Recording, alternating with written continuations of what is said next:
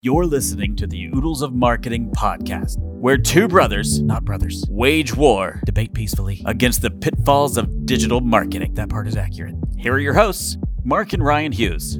Our guest today is Michael Wintrob. For the last 20 years, Michael has focused on developing best in class marketing practices, including positioning, architecture, and brand identities for leading brands in a variety of categories, including food and beverage, personal care, and higher education dude's got a lot of experience.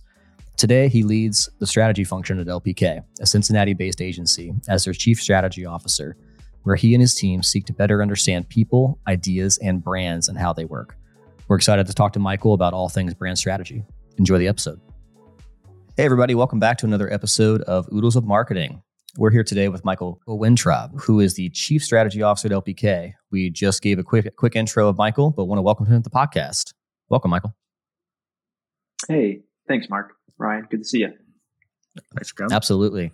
So, Michael brings 20 years of experience uh, from LPK, working with big brands across the board, and really excited to talk to him today about some some interesting work that he and his organization have been working on uh, with regard to innovation and and how brands, both big and small, can think about innovation, can think about speed to market, and, and figure out how to um, strengthen their brand positioning maybe uh, you know do segmentation of of various brands differently and and and how they go about that. So uh, michael you know first off you've been with lpk for just uh, you know right around 20 years. That's that's pretty unique in our space. I wanted to ask you you know what what um what have you found as as being a, a key strength of staying with an organization like lpk and what have you found over the years? Yeah you know i think it, it is um I guess, unusual. I think at LPK, kind of we feel like organizationally we're a little bit of an outlier within, you know, kind of a of a creative industry. You tend to see a lot of turnover, um, and we've really, I think, benefited from from continuity over the years. Not to say that we don't have people that come and go, and there's definitely some benefits of having an infusion of new ideas, new energy into the organization, but having that balance of kind of stability, um, just in kind of running a business and thinking about how you um, grow and scale a business. There's a, a lot of benefits to that. For me personally, you know, I try to always challenge myself regularly. Is this is LPK or what we're doing? Is that is this still the right place for me? And at this, different points in your career, as I'm sure both of you have experienced, like you need different things. Um, and you know what I found in kind of being at LPK is I've had the chance to to grow and evolve and take on different types of challenges without having to leave the organization. And, you know, sometimes people need to leave, leave an organization to get the kind of challenge they're looking for, the kind of growth. I think I've been fortunate enough that at LPK, there's, there's been kind of the, the space to, to move and to take on new types of challenges. So for me, it, you know, we actually came, I, I came in in a, an account service role. We didn't have strategists when I started at LPK, but I always found myself, um, you know, really interested in that work. Once I kind of understood the business, I, I, had kind of a natural bias to the strategy work and, and learning um, from, you know, mentors within LPK, learning from our clients, you know, doing my own kind of, um, kind of personal curriculum through books and, and formal education as, as well. And so, you know, I was able to kind of grow and then transition as we added a, a strategy function and eventually take on more leadership responsibilities and growing that function, taking on more responsibility with our clients. Um, now part of LPK's leadership team. So, you know, every, every couple of years, there's a, an opportunity or a challenge to kind of level up to master a new set of skills. And that's, that's what's kept me kind of interested and, and engaged, you know, over the course of, of 20 years, which, um, yeah, when you look back, you're like, wow, it's, it's a lot of years that's kind of piled up behind me. But, um, well, but when you say it the way that you just, that yeah, and the way that, in the way that you just described it, it seems like every couple of years is almost like a new position, but without the learning mm-hmm. curve of learning how to LPK at another organization, right? Um, right. You know, we yeah. we have a saying, and you probably have the same the same sort of um, learning curve. It takes a year for anyone that doesn't come in super seasoned and experienced to figure out how to oodle, uh, and let alone yeah. figure out how to deliver really good, solid work for our clients. And that's not to say you can't do good work, but there's there's a certain amount of groundwork that needs to be uh, set first before you can really feel like you're delivering. So I definitely um, I see the the benefit of continuity. And to your point, you can certainly benefit from an injection of of fresh ideas, fresh talent, fresh thinking. Uh, but that continuity and that institutional knowledge is is so difficult to replace. So um, kudos to you and the LPK team for for kind of keeping that as a uh, a cultural norm, if you will, in an industry that's not known for that. Mm-hmm. Um, so I wanted to ask a question though. So you know, you're chief strategy officer. My role is also chief strategy officer. Um, but LPK as an organization, uh, how long has a strategy function been sort of a, a core part of the team? Because I, mm-hmm. I find a lot of agencies just, like sort of dip their toe in that water, but they don't they don't fully execute the strategy piece the way that I would think about it. So I'm just curious how what your experience has been there. Yep. Yeah, we we really kind of minted our strategy function about 10 years ago. So it's been about a decade. You can kind of mark at least my, my personal career kind of like you know, kind of breaking in, in two parts, kind of pre-strategy, post post strategy. So we've been at it for a while and that was, you know, a reflection of our business changing, you know, our kind of our history and heritage was more in kind of traditional graphic design, brand design. Uh, you know, sitting here in, in Cincinnati, did a lot of packaging and CPG work, which we still do, but kind of as the nature of some of our work um, that was more downstream oriented, like that was being pulled away to kind of low cost um, alternatives. We really made a intentional effort to push our work further upstream. And the further you get upstream, the more it's about defining a strategy, whether that's for, you know, strategy for a brand or strategy for um, how a business is going to grow and innovate. And, you know, the more we did that, the more we saw the need to really have dedicated strategy practitioners um, that are really focused on the art and the craft of strategy. So, you know, we've built kind of the the team over time, you know, and it's kind of scaled up. I think at you know at one point we were, you know, probably twelve, maybe almost fifteen people, kind of depended how you counted us. When we had um, some of our more, we had a few uh, offices outside of the of the U.S. We had some so we had global representation, you know, and then kind of over time, the, the shape of the business changes and evolves. And we've kind of scaled back down. Um, but right now we're, you know, depending again, kind of how you count us up anywhere between kind of um, eight or 12 strategists um, that again are really focused on that particular craft as practitioners. Um, and, you know, it, it has to reflect, to me, it has to reflect kind of like the nature of what you offer to your clients and where and how you engage with them. Um, but it, you know, that commitment for us has really paid off to have people that are waking up every day thinking about um, how do we build effective strategies for our brands? And as strategists how am i building my career around this and really focus and it's not it's not a side hobby you know uh, professionally. It's not something that i get to do every once in a while. It's it's you know what i'm really focused in, in building a skill set. And I, you know i've said kind of i look at some of our um, our strategists now that are earlier in their career, and I'm I'm really jealous of them because they get to do this all of the time, and they get so many more reps, so many more opportunities to build their skill set than than I did when I was at um, kind of a similar point in my career. That I can just see them growing and getting better really quickly, and you know some of that took took me years, and sometimes they get the opportunities that you know they can pack three years of learning into you know four months of, of project work just because the, the opportunities are coming at them. Um, so well, and the and the frameworks are there, right? I mean, that's that's part of building an organization and building a practice area is figuring out what frameworks work, what you know, what yeah. clients gravitate towards, what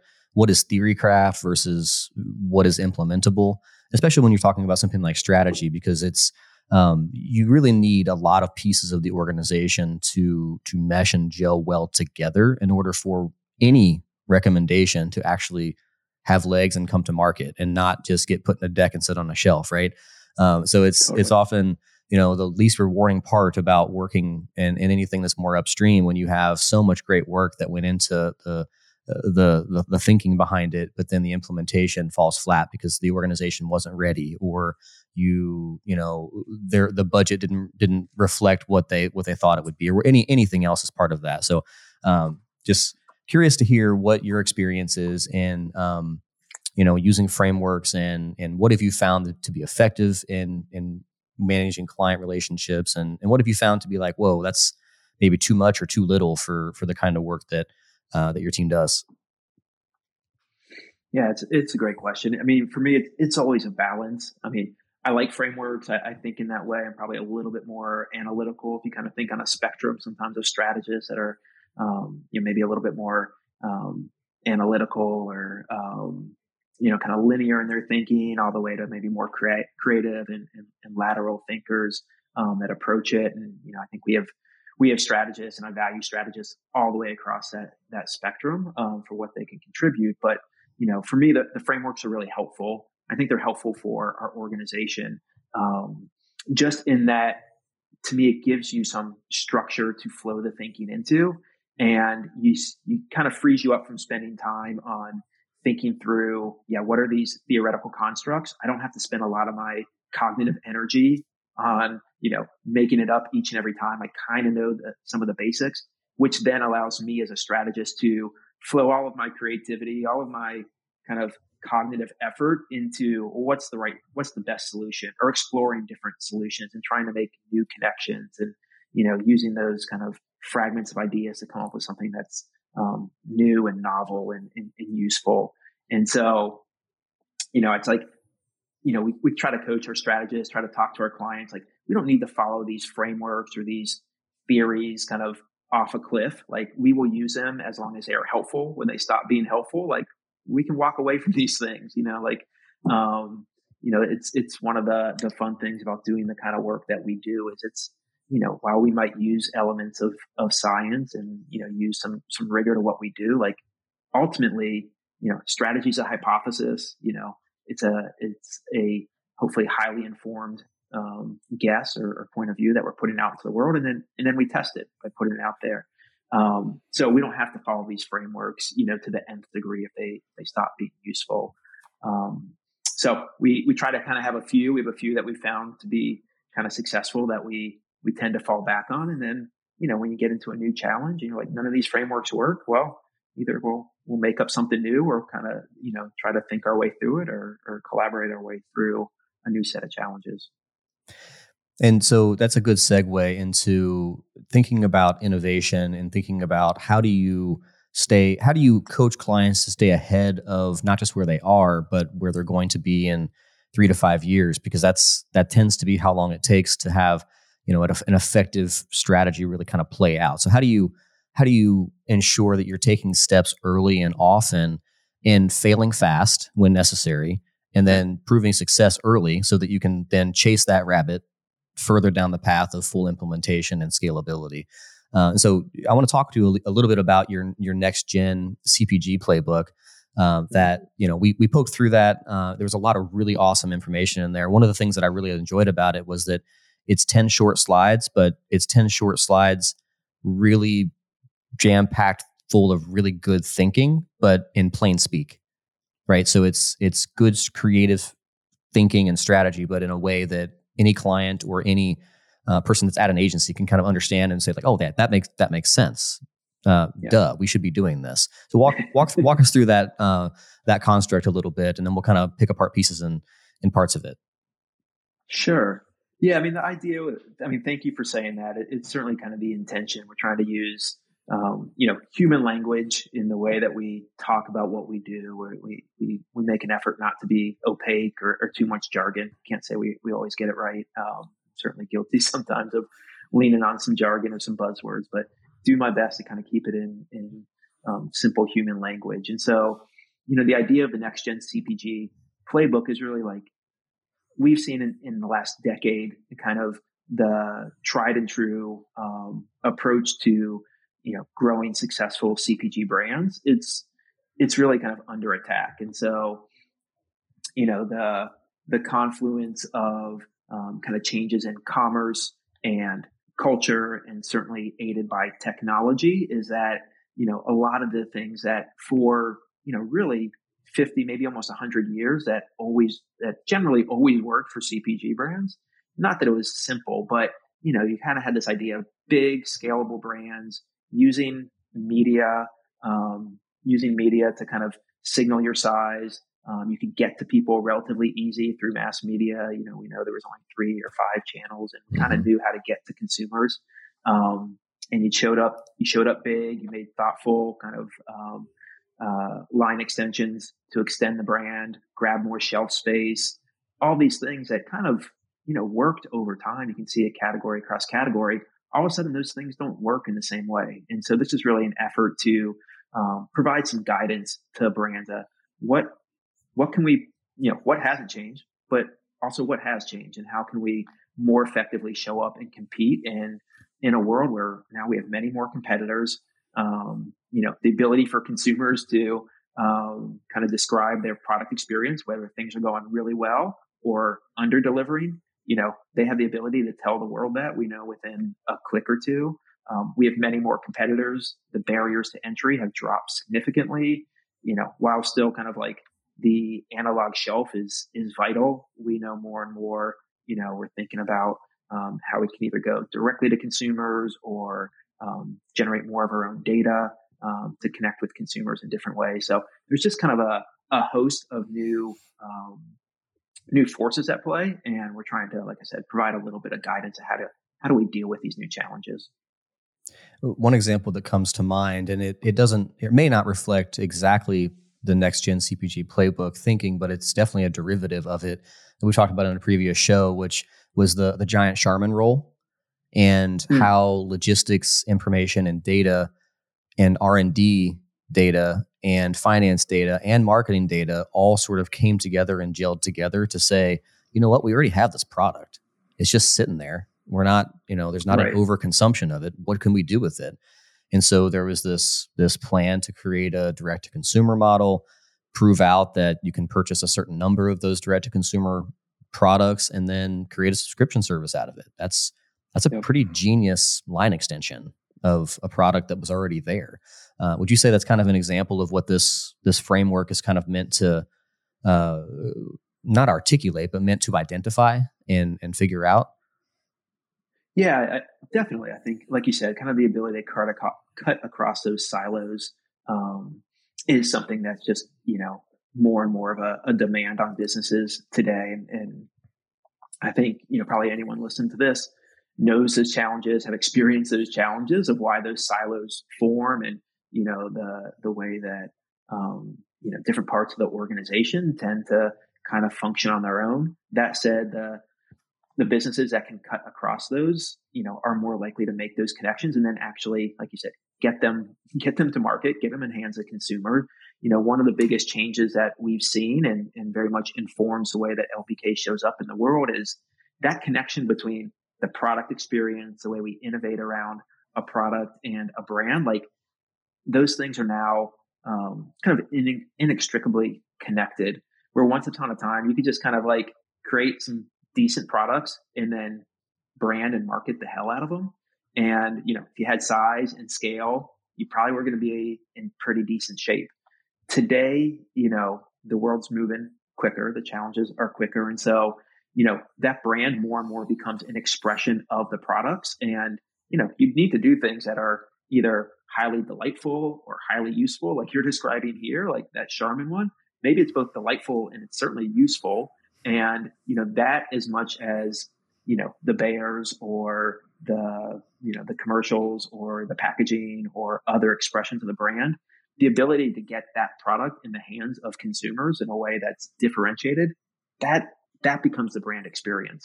Um, yep. And so we're trying to, mm-hmm. you know, the reason we at LPK bring brand and innovation together, um, kind of under one banner is because, you know, that product experience, um, really is the, the most true, um, and kind of pure expression of the brand. And so, you know, we just believe we can't be good brand consultants if we're also not helping you create amazing, um, product experiences as well. And, you know, you think, mentioned, go ahead, Ryan. I was going to say, I think that some of that's indicative of, of kind of the marketplace too, right? You have the the world that we're in, like you mentioned, it's it's changed a lot there, and direct to consumer being a huge thing, right? The Charmin example being one. The idea ten years ago that Charmin would be selling direct toilet paper direct to consumer, not really logical, right? right? But you know, more and more, I can think of even brands I've interacted with or or things that I've purchased that uh, are are increasingly direct to consumer. Uh, some of them industry shifting, right? Dollar Shave Club was one a years back that came in, and it was like completely upset the marketplace because it used to be you could buy the shelf space. You know, you build, you make the right. razors, you you have some nice marketing around them. You buy the shelf space, and you know when you're going to Kroger or Walgreens or wherever you're shopping, that's where you're buying your razors. Now they'll take all of that out. Right, it's cheaper, it's just as good, uh, and you know it comes to my doorstep. Right, so now it, I've just circumvented all of those brands who have invested a ton in the supply chain and product development effort uh, because somebody's willing to send it to my doorstep. So I think that kind of has knocked a lot of people on their heels. Um, what what happens? what's your experience with organizations that um, kind of the reactions to that? You know, and in my experience with especially when faced with major innovation as spurred by things like the internet and, and especially the past couple of years and kind of amplifying some of that stuff. Mm-hmm. Um, you know, I always find that companies fall on a spectrum of receptiveness, right? Uh, there are some folks who are really quick to uh, react to that and kind of turn and, and shift. Um, and there are some that, you know, you don't right? I remember years ago when we were starting as a business, you know, the number of of folks that we talked to who insisted that um, that social media was a fad, right? Right. Uh, I think we could all agree that they were wrong at this current juncture. Yeah. Um, but kind of how do you how do you traverse those waters and, and what do you see there? Yeah, it's um you know, I feel like we're kind of going through, you know, a, a revolution or two of learning. I think you know, kind of the the rise initially of some of these um, really powerful DTC brands like you're describing, you know, Dollar Shave Club and, and others, you know, was kind of now almost like 10 years ago. And I think, yeah, it kind of knocked, knocked a lot of brands kind of on their backside. Right. And, um, you know, I think there was, you know, kind of almost like the, the 12 steps. Um, maybe it's a, a blog post one of us can write, but, um, you know, I think there was a, a, period of denial. Hey, this is kind of a, a flash in the pan you right. know, like not, you know, oh, it's it's so small, I don't really have to worry about it. And then by the time it was, you know, not so small, um, you know, time, um, maybe some time had been wasted, and then there was kind of a reckoning and a, a reconciliation, and then like, okay, we gotta, you know, we got to get competitive and kind of fight back. There were a lot of acquisitions that happened, obviously, like you know, again, Unilever um, buying Dollar Shave Club, and a lot of others where, okay, if we can't build it, we'll buy it. Right. Um, and then kind of like you know um, i think integrated into our core business now i think we're kind of seeing like the next revolution on some of that and it's it's almost a little bit of kind of like the um you know i think to a degree kind of the the return of some of the um you know kind of brands that have um have long-standing equity um have some um you know kind of uh power in the marketplace that are kind of reasserting as, you know, I think we've seen, you know, with the cost of um, kind of buying eyeballs on the internet, you know, those costs have gone up. Um, and the, I think the demand from Wall Street and, and from investors to kind of show more profit than growth. Um, you know, some of these DTC brands that, you know, were, were certainly kind of attracting a lot of customers, um, weren't necessarily profitable. And, you know, now that kind of the, I think screws are being tightened. You're kind of seeing who's who's really built to last and, and who's not. Um, and I think ultimately, you know, now we're in a place where the challenge for brands is you kind of have to do it all, which is, you know, really hard. I have, I have empathy for our clients, our marketing directors, our CMOs that are challenged with this because, you know, I think you have to show up on shelf really strong. I don't think, you know, the pure mm-hmm. DTC plays, you know, there's not that many of them that are winning. That said, you also have to think about having, you know, at least a channel that's direct to consumers. You want ideally some of that customer data, um, but you got to be strong at shelf. You know, you gotta, um, you got to be showing up in the world in a way that's interesting and, and fresh and feels relevant. So you got to keep, you know, got to continue to, to renovate on your products. You can't just set it and forget it because um, other folks will show up with, with stuff that's better or more interesting. So, you know, it's, I think the pendulum has swung back, not all the way to like, here's what it was 20 years ago, but maybe finding a little bit of balance. But again, ultimately, kind of for a lot of these brands and a lot of categories, you kind of have to do it all. um, which is a really big mm-hmm. challenge. And I think what one thing you said that I I was mulling over is, you know, the customer experience has changed, and so we we do mm-hmm. primarily digital marketing, and so. Mm-hmm. What we say is that you're, and for many brands and many organizations, your customer experience, a gateway to your customer experience is actually how they find you online. Because mm-hmm. whether it's B2B or whether it's a, a, delightful experience or a post that someone uh, has has shared about a brand or about their experience with the brand, that's almost the first moment of truth in today's yeah. world. Where it, used to be your first moment of truth was on shelf, right? That's right. You're, you're, you're walking around, you see some interesting packaging, it's a showstopper. You maybe have you know the big stickers on the floor to to enhance the experience, or you've got a big built-in, or you know. Uh, a video of some kind playing with a coupon, I, I, what, whatever that is, that was your first yep. moment of truth in many cases to drive trial. And now that's that's very much not the case. It's still it still has a place, right? You're you can't get away from that. To your point, brands have to do everything, but the emphasis on having some relevant digital experience is very different than what it was yeah. a decade ago or even five years ago with with what consumers expect. Um, and the, I think those those expectations are going to continue to raise, where you have consumers that expect their direct to consumer experience to mirror that of Amazon, which is right. difficult to to replicate, right? Because Amazon has all of that first party data about you. You don't even have to log in when you go to amazon.com because they probably have, you know, have captured that in a way that that makes the experience easy over time for in a variety of ways. You also, you also have delivery expectations there, right? Right. That's not mm-hmm. not one to glaze over, but I've experienced that myself when, you know, I order something from any number of companies direct. And you know they send me it takes 24 hours or or two days right? I ordered on friday and i don't get the shipping yeah. notification until monday and it doesn't show up till thursday. I'm like jesus i had to wait forever. And yeah. and that's really not that long. I just had that happen with the backpack i ordered. Um, but you know amazon has done such a good job of conditioning us to you know i expect if I order anything online, it should be here within two days max.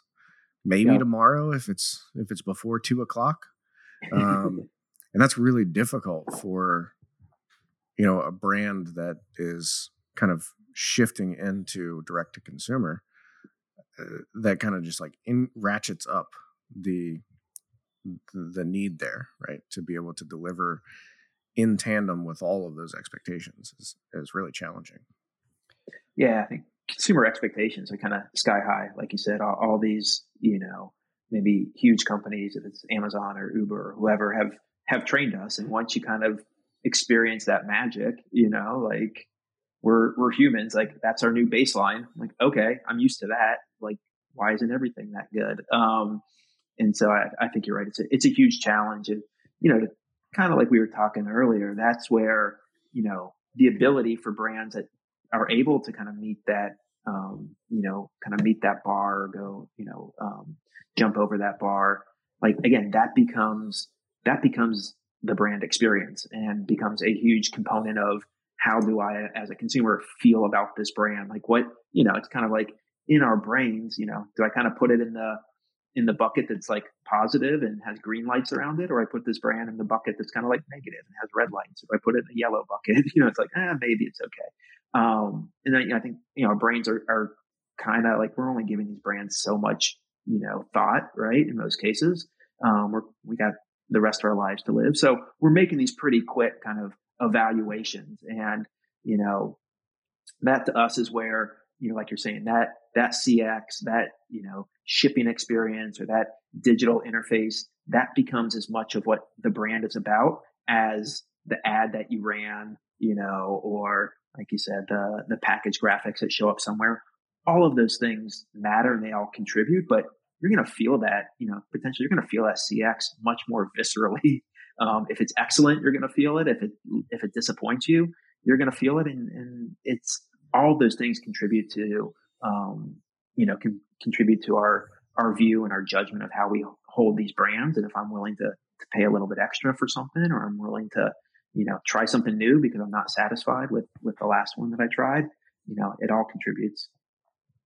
So, so how do you go about testing some of those experiences? How do you how do you take the next gen CPG playbook as an example and put it into action? Can you walk us through maybe like a a fictitious Acme brand of of solving a problem and then and taking that to market? What would be a normal problem that an Acme brand might experience, and then we solve it with this next gen CPG playbook? Oh goodness, um, so many different challenges. I mean, there's a few that that kind of feel like um, you know briefs that we see pretty often, and this is just to acknowledge you know the work that um, you know that Oodles does. You're kind of in one part of the industry. LPK is in a little bit different, and we know there's a, a ton of contributors that all kind of like make these giant machines work. Um, so for us, the kind of briefs that we see, or where maybe we kind of deploy elements of the um, the next gen CPG playbook, you know, one is certainly just from an innovation, from getting new ideas out there. How do we test and learn quickly? Um, you know, so we're helping our clients to kind of find opportunities, build innovation platforms, like understand where the idea spaces are. But then kind of as, as quickly as possible, we want to figure out how to get those ideas out into the world so we can start learning about them. Um, so, you know, we use a methodology we call proto selling um, that is very much using some of the, you know, the digital tools that I think you all are, are very familiar with, but, you know, using kind of, you know, oftentimes digital advertising on some of the, the social networks to then get information about these ideas and to be able to track engagement and click through and, you know, would I put this into a, a digital basket or not? But it starts to give us a very quick read on is this a good idea and one that we should continue to invest in? Or is this just not, you know, it was an idea that looked good on paper or felt good in a, in a, uh, you know, a workshop, but ultimately falls flat with with consumers. And we want to get that information as quickly as possible. So, you know, one of the tenets of the next gen CPG playbook is test and learn in the wild. Um, you know, we're trying to get away from um, like research methodologies that are people saying what they will do, you know, claimed behavior. We're trying to get to real behavior. So mm-hmm. putting re- stuff, ideas in front of them that look like real things that are out in the world and, and kind of see how people react to. So again, we often do that in kind of a digital space we can also put real packages on, on real shelves and see how people behave because um, we want to get to understanding like real behavior. So that's a common one. Um, another common one we get is, you know, basically like, hey, my, you know, maybe I have a brand that's been around for a while and I just feel like um, I, as the, the marketing director, or the brand manager, I feel like maybe we're not as relevant as we once were. And, you know, oftentimes the brief will come across how do we you know how do we appeal to millennials how do we appeal to gen z um, so you know we try to break it down from there it's a little bit of a you know kind of a um, big generalization to start from um, so we, we obviously dig in and get a bit more um, specific about the the brand the business challenge the brand challenge and, and the consumer that we're really targeting but part of what we try to do is to bring in you know, some of our cultural understanding. So we have a, a foresight practice that's really in touch with how the culture is changing broadly. So we think about kind of broader socioeconomic trends, but also what's happening in our category. What's the new language of our category? Where are new benefits being explored? Like what's going to make this brand show up and feel rich and relevant? Doesn't mean we walk away from all of our heritage or all the equity, but we need to evolve and change. And so, you know, bringing in some of that foresight understanding and then you know, we try to balance that with what's true about this brand at its heart. Um, so, you know, we were talking about frameworks earlier. One of the frameworks we love is called desires thinking. Um, it's based on 16 hardwired consumer desires. And we, we tend to use that to really focus on kind of like, what's the core idea of this brand? Sometimes brands are really clear on that, but a lot of times they're like, mm, we've kind of, you know, we've kind of, uh, over time, um, you know, we've kind of lost our way a little bit. We're not quite sure where home base is. And so, you know, we come back, it's very kind of core fundamental brand strategy work, get really clear on what's that core idea, what's our, our shared belief between the brand and the consumer, and then how do we make a promise to that consumer and getting really tight what that idea, what that language is. Um, so we can put it out to the market with confidence and with fidelity. That's a really good explanation of of the of the framework. Thank you for that. Um, so, uh, as I was over here thinking and about proving the success of those things, what what does that look like in a normal situation? Does that mean you you need tens of thousands of success successes? Does that mean you need several hundred successes? Uh, and by successes, that could be engagements or intent and you know purchase intents or, or whatever that success criteria is. I'm just curious what the threshold is for most brands.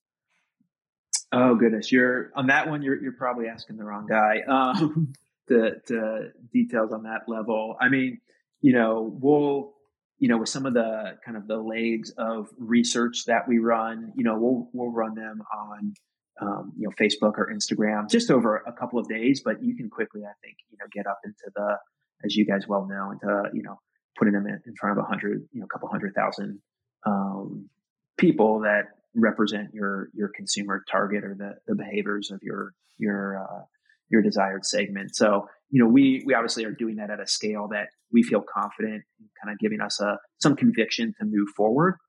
And then you balance that, you know, so that's where, you know, especially kind of short term decision making, that can be really powerful. Again, maybe for a new product idea, um, um, or something that's maybe a bit more um, discreet as you think about like um, package design or certain kinds of naming or messaging or, or, claims and things like that, where it can be, you know, you can feel good about kind of, hey, there's a winner or a loser coming out of this leg of research. Um, it gives us a conviction to move forward.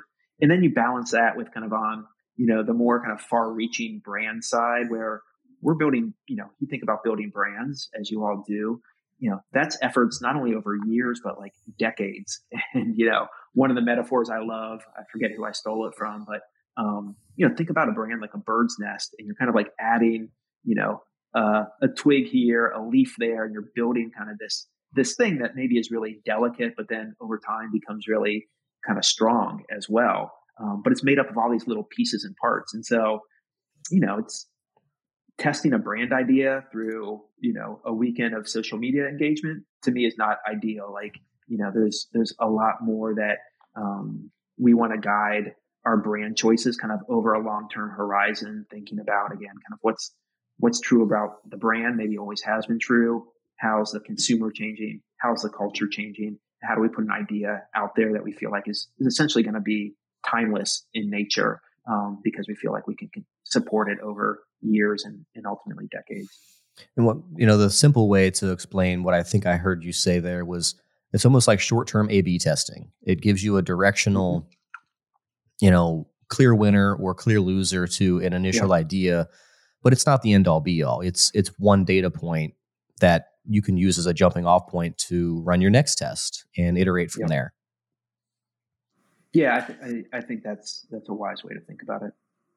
And I think that's valuable too for for folks to uh, to to think about. Right, we run into this challenge all the time, especially in our world being very digital and and having a lot of data uh, associated with it, where it's it's very easy to come up with like a negative result um, and just be like, okay, well, this is a bad idea, and right. m- maybe that might be it.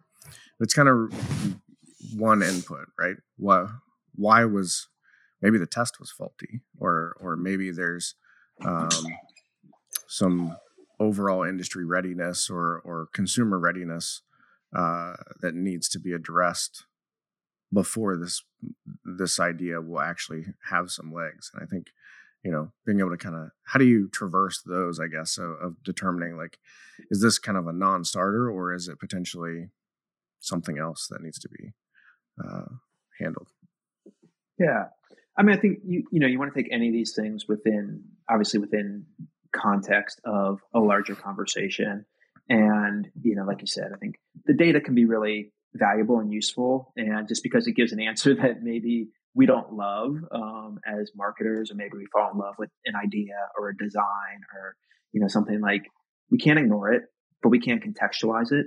Um, you don't want to be defensive about it. You know, it's like what just, just like anything else in life, like truly, what what can we learn from this? Mm-hmm. Um, what might it indicate? And then, you know, how do we how do we make good use of it? Um, and so, you know, thinking about again, kind of the the balance of inputs. I do think there are some decisions where, like you said, an A/B test, and and you know, it might be a little bit more cut and dried, and you'd have more confidence in saying, you know what, we tried this color and that color, and it's it's pretty clear that people people care more or act more based on color A than color B. So like, let's just go with that. Um, we don't need to spend time and, and resources debating other things, you know, that that may be less clear, or as you kind of think about what might be the implications on other parts of the brand, other parts of the business. It's like, hey, let's let's take this in, you know, have some perspective in a bigger picture. Um, what might we learn? But again, just like with the frameworks, like not follow this data off a cliff. You know, as business leaders, whether we're consulting with our clients or the clients that are leading their business, like I don't think we can abdicate our responsibility to the data. Like, you know, if I think if you're being a good consultant, if you're being a good business leader, like you should know your category, you should know your consumer, um, you know, you should have a sense of what's important to these people. Certainly be, you know, feel like you have some intuition around where this brand could and should go. And ultimately, I think, you know, kind of need to have the call it like business courage to, um, you know, sometimes a smart decision is to, hey, this data makes sense. We're gonna we're gonna act on it. Other times it's like I, I see the data, I understand it. I'm gonna make mm-hmm. another decision because I have some other evidence on the other side. Again, I'm, I'm gonna put it in balance, in perspective. It kind of circles back to the point you made earlier around the you know what people are actually going to do or actually want right um, it's that old you know cliche as hell, but but true quote from uh, Henry Ford of you know if you ask consumers what they wanted, they they told you a faster horse, right? right? Sometimes, especially when being faced with these real revolutionary products uh, or services or offerings of some kind, you know, um, your data could be deceiving, right? If you ask your customers, you know, hey, what do you what do you want? It's oftentimes you like it's very rare for you to get kind of a revolutionary idea out of it. You're going to get something that's like iteratively um, at best better, yeah, right. And, and, cutting through that can sometimes be challenging. Yeah, and I think you know there, there's certainly the part where it's you know consumers if it's if it is kind of a um, you know more of a um, sorry, there's a, a, word I'm looking for that's escaping me at the moment, but um, you know that the ideas that feel more familiar, look more familiar, easier to, to understand as a consumer, probably easier to adopt more quickly. Things that you know are truly um, or feel more different, feel newer or are newer, harder to understand. Um, you know less likely for immediate adoption requires more education maybe just getting comfortable with the idea slower um, potentially kind of slower growth on some of those things. So again i think that's the the job of the the business leader and the consultants to to put that in context you know like hey a you know a close in idea you know hey we have these three flavors we've added a fourth flavor. Okay as a consumer can understand that. Either i you know want to buy the grape one or i don't but like that doesn't take a lot of processing power to figure it out. So I can feel pretty confident consumers either want grape or they don't. A whole new product idea or a new category idea, um, that's going to take some time. So I'm not going to look or expect the same from the metrics. I probably should design the research differently. I should coach and consult my clients differently on, on what to expect and what might be the better type of methodology that might look like, you know, a deeper ethnographic study or more intense um, kind of home use tests and things like that. So, you know, we don't, we don't want to kind of, you know, hit every nail with the same hammer. Like we really want to understand what the challenges is and hopefully, you know, look into our, our toolbox of options and kind of find the right method, the right approach that really fits the situation. I have about 8 million questions I want to ask you. Um, one is, is about research. So we've talked about research and data quite kind of extensively as part of this, but what sorts of of research inputs, uh, meaning things you know maybe from from a third party uh, should should brands and organizations be thinking about as part of brand innovation, and then what should some primary research pieces uh, be that they should be thinking about uh, without going crazy to your point because the world has changed. We can't you know we can't do focus groups for 18 months to on on a right. small iteration on a revolutionary change maybe but not something small so yeah. what talk a little bit about what research makes sense and what situation.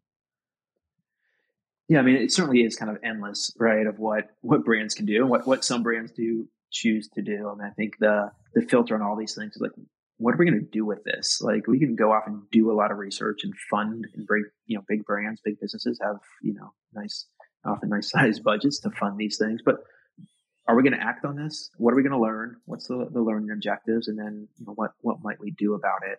You know, at LPK, we kind of look through a very traditional kind of four C's model, call it, you know, thinking about, you know, the customer, the, um, the competition, the category, culture. So I think those are things that are, you know, more or less need to kind of be always on kind of research. Um, you know, you certainly got to kind of have a tab on what's going on, you know, with, um, within your category, how your competitors are, are showing up. Um, you know, the, again, the piece that we feel like is, um, is really vital and often doesn't show up maybe with, with every brand or every business is more of kind of the, the trends and foresight work. Um, which again, we, we kind of start all the way at kind of big sociocultural drivers and then drive that all the way down into a, into a category and sometimes even into more specific spaces than that.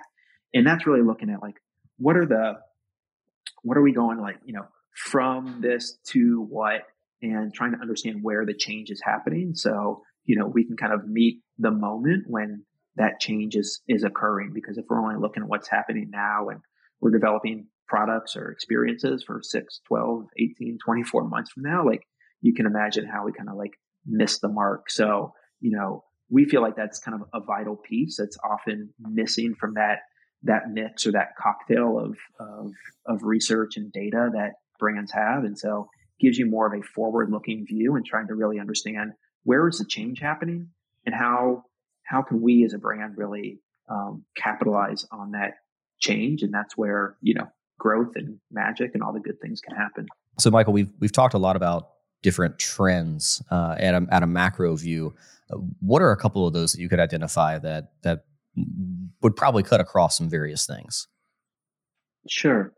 Yeah, a, a, few things I think that you know we're we're seeing kind of pop up in, in multiple categories or having impact on, on multiple categories. I think you know one is kind of the the continued rise of like call it micro communities. Um, you know that that seem to be happening. You know, for all of these things, technology is such an enabler.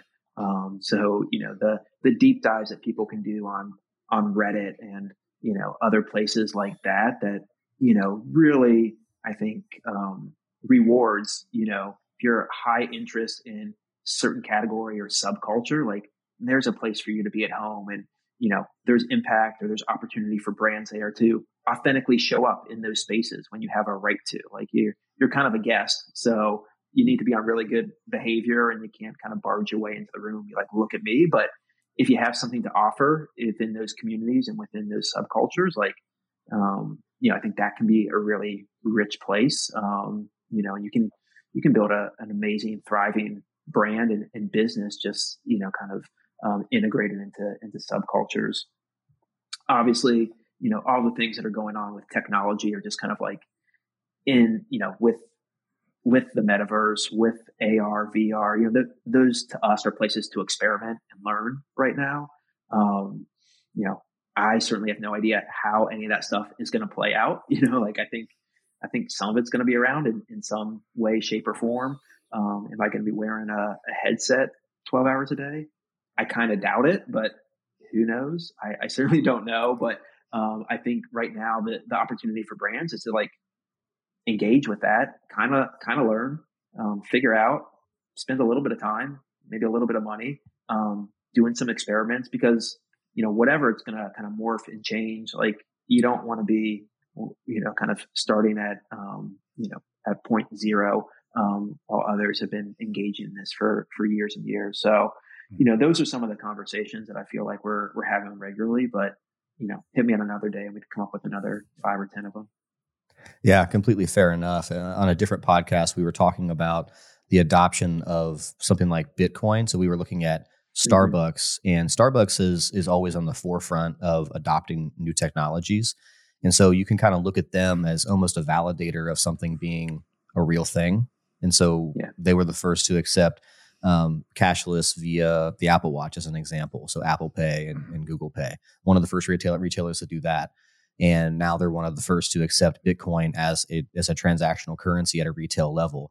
Uh, so it's just interesting to think about cultural trends that are happening like that. To your point, technology is such an enabler. I thought they were, I thought they were making their uh, rewards program an NFT. I thought it was Bitcoin. Probably both of those. Probably I both. Think, it could, yeah. it could be. I feel like the, and I feel like the, I did hear something about the loyalty program. Um, the other one that, you know, maybe again, just kind of obvious, but something you said kind of reminded me, you know, as we think about, I'm just thinking about, you know, the kinds of conversations we're having across a lot of different clients and a lot of different businesses, um, is certainly around sustainability as well. Um, you know, obviously, I, you know, I think we're, we're in the middle of a, a climate crisis. Um, and, you know, the, um, kind of the responsibility for brands to, you know, contribute positively to this world. Um, you know, it's one that I believe in. Um, and so, you know, how do you, how do you do that while still running in a functioning, successful business in today's world, you know, offers a huge challenge. And, you know, I think we're seeing some consumer behavior change, but maybe not as always as, as quickly as you might anticipate or, or even hope for. Um, so there's that kind of that tension of like, hey, what, what do we think is the right thing to do for the world, for our business, but will our consumers meet us there? Um, or in what way? And how do we engage consumers to kind of, um, you know, maybe increase adoption of some of these things that are going to make a, a, more positive impact. What's really kind of interesting about really two of those, and they're, they're all interesting points, um, and I'm sure we could sit here and pontificate forever, but, yeah. you know, eh, to me, I kind of take the, um, the last point you just made and the first one about um, those kind of micro communities and participation in those um, I feel like there's this transition from consumers to expecting organizations to not just be faceless entities that produce mm-hmm. products, mm-hmm. right? Yeah. Um, there's this this underlying notion of like I I'm and it's always been this way, right? You you kind of vote with your dollars, so to speak. But you know, with the rise of a lot of these communities and, and ways to interact with brands, you really have an opportunity to kind of task a brand with, you know, okay, what do you stand for, right? Mm-hmm. Um, and does that align with my own visions and my own feelings, whether that's, you know, emotionally or politically or whatever it may be, yeah. um, and make those decisions of whether I'm going to purchase your product partially based on that, um, not necessarily only based on whether it's the best product for my task or uh, or, or what have you. Yeah, I mean, a hundred percent. I mean, the work that we do with our brands when we're, you know, kind of working on brand foundations and brand strategy, you know, part of that exercise is always looking at, you know, brand beliefs, brand behaviors. What do we, as you were just saying, as a brand, what, what do we believe? Getting really clear on that. And then because we, because we have these set of beliefs, what are we going to do? What are the actions and behaviors that follow that? Because, you know, if we're just talking about something or putting something on a piece of paper and, and nothing becomes of it, well, that's, that's pretty worthless. Um, so how we put these things into action. Um, I agree. It matters to consumers, um, sometimes. Um, but I think it's, I think it's smart of brands to do because it's going to matter to some of your consumers. Um, to some it won't, but you know, it's, um, it makes the brand, you know, I think um, more interesting, more specific, um, more committed. All of these are are good things, um, and you know, we are in a world that's obviously more and more polarized in a lot of ways, as we talk here on election day. Um, so you're in a, a polarized world, and you know, I think for a certain segment of consumers, um, they are looking for that kind of information and, and, a perspective. And you know, brands are to a degree in kind of a, a no-win situation. Again, this is where I've, I do have some empathy for our, our clients. Um, cause when you're a big, broadly appealing brand, it's, it, it's tough to kind of make a stance on a political spectrum. And it really, again, kind of takes some, um, I think some, some business courage to kind of say, you know, look back at our values, look back, you know, organizational values, brand beliefs. How do we stay true to that? Um, you know, again, how do we stay committed? We write these things down we follow them through with our behaviors and our actions because you know, again, a segment of your um, of the audience is paying attention and they're tracking and they're not going to let you off the hook. Um, right. And so, you know, whether you love it or not, like this is what we're all dealing with. And so I think you, you kind of have to face it head on. I think the challenge really that you run into with an organization is that, you know, by and large, on certain topics, um, 50% of your customers are going to agree with they're going to disagree right one way or the other right? You're, you're pretty much split down the middle. Yeah. um, so you're going to alienate certain people by taking stances but also you're going to alienate 100% of them by not taking a stance. So it's really kind of this undesirable position to be in of um, not only your consumers but also your you know these companies have people who work there and those sorts of things too that you know uh, yeah. you potentially have people on staff that that don't align with the company visions and things it's a it's a huge challenge mm-hmm. um, yeah i think, I think for me the maybe the one caveat in there is as a brand you don't you don't have to have an opinion on everything um, so I think that's a valuable to, point that, that mm-hmm. maybe some folks should listen opinion. to more often than than not. Is uh, you know, yeah, I think that's where you have to put it through the filter of maybe what's relevant to our category, like where do we have kind of a right or an expectation to show up in this, this cultural conversation,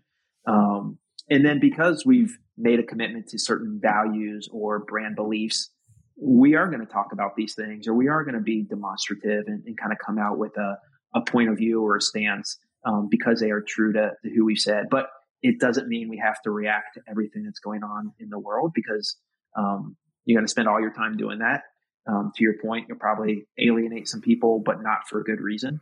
Um, right. So I think you, you do have to pick your spots, but there's going to come a day and time, I think, for virtually every brand now where kind of the spotlight's going to be on you or your category and you need to be prepared to show up and, and have something to say and be able to, to contribute and, and feel confident in, in how you're showing up because you've done the work to kind of be really clear what, what this brand is about, what we value, what our consumers care about, um, right. and, you know, how we want to show up in the world. And that's a, that's a valuable thing because I, I think, you know, sometimes it can be tempting to try to almost like barge into a conversation, right? It's yeah. it's like you're showing up and you're like, hey, we, do, you know, we uh, don't support animal testing, right? For for cosmetics, and it's like, well, who the hell cares what our opinion is on it? Right. Right. If I'm a cosmetic brand, uh, and that's yes. a, that's a topic of debate, that is potentially relevant, right? And, and you should potentially take a stance on that. Um, but kind of barging into all of these other conversations, we're like, why why are you here? Exactly. Exactly. Well said.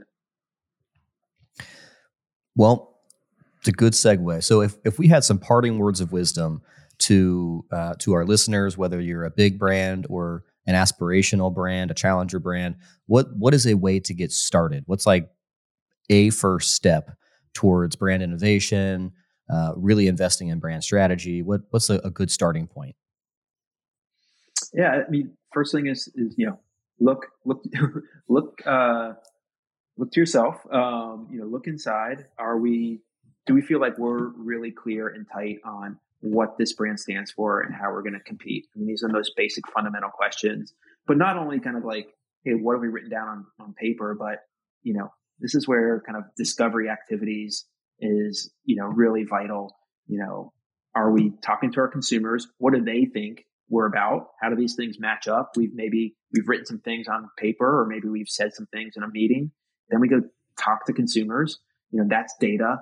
Um, it can be qualitative conversations. It can be all kinds of different ways to kind of extract some learning. But you know, we say we want to be this, but consumers say we're that. How big is that gap, and how do we kind of get working to to start to close that gap? And so, you know, for us, brand is is vital. It's always going to be um, getting really clear on um, what we stand for and, and, how we compete is always going to be the initial focus. From there, it's yes, how do we put products into the world and experiences into the world that are a reflection of that brand idea? Um, obviously, you got to figure out ways to make the business work. So they need to be profitable and, and deliver growth and all of those good things, but they need to be expressions of that that brand experience. And then follow that way, follow that all the way downstream through all of the, you know, all of the touch points, all of the, all of the, um, you know, all the channels, all the things. Like we want it to feel cohesive, congruent. You know, again, go back.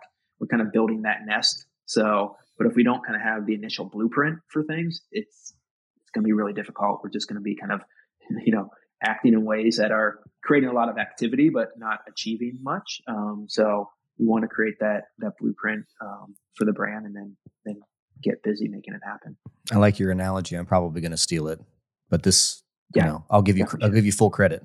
like um, I said, I don't know who I stole it from. So, so, uh, so first step in, in the process is identify what your current nest looks like and where are the gaps. Uh, I'm going to call it a brand yep. gap analysis. Look internally, conduct an internal brand gap analysis, figure out where you need to, to add some sticks to your nest and, and go from there.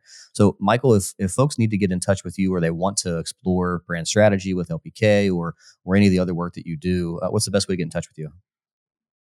Yeah, you can find us certainly um, at lpk.com. You can find me at, at michael.wintrob uh, at lpk.com. Find me on LinkedIn, like most of us. Um, I like Twitter still. We'll see how it goes. Um, M Wintrob on on Twitter. Uh, so any of those outposts, um, hopefully uh, a Google search away. But um, yeah, love love talking about these things. Um, Mark Ryan, thank you for having me. But anyone that's kind of interested in having a, a brand oriented conversation, like find me and let's chat for sure. Sounds great. Thanks so much for being here. Well, everyone, you've reached the end of this episode of Oodles of Marketing. You can find us at Oodles of Marketing all over social. And uh, if you have any questions, send those questions in to questions at oodle.io. Thanks. See you next time.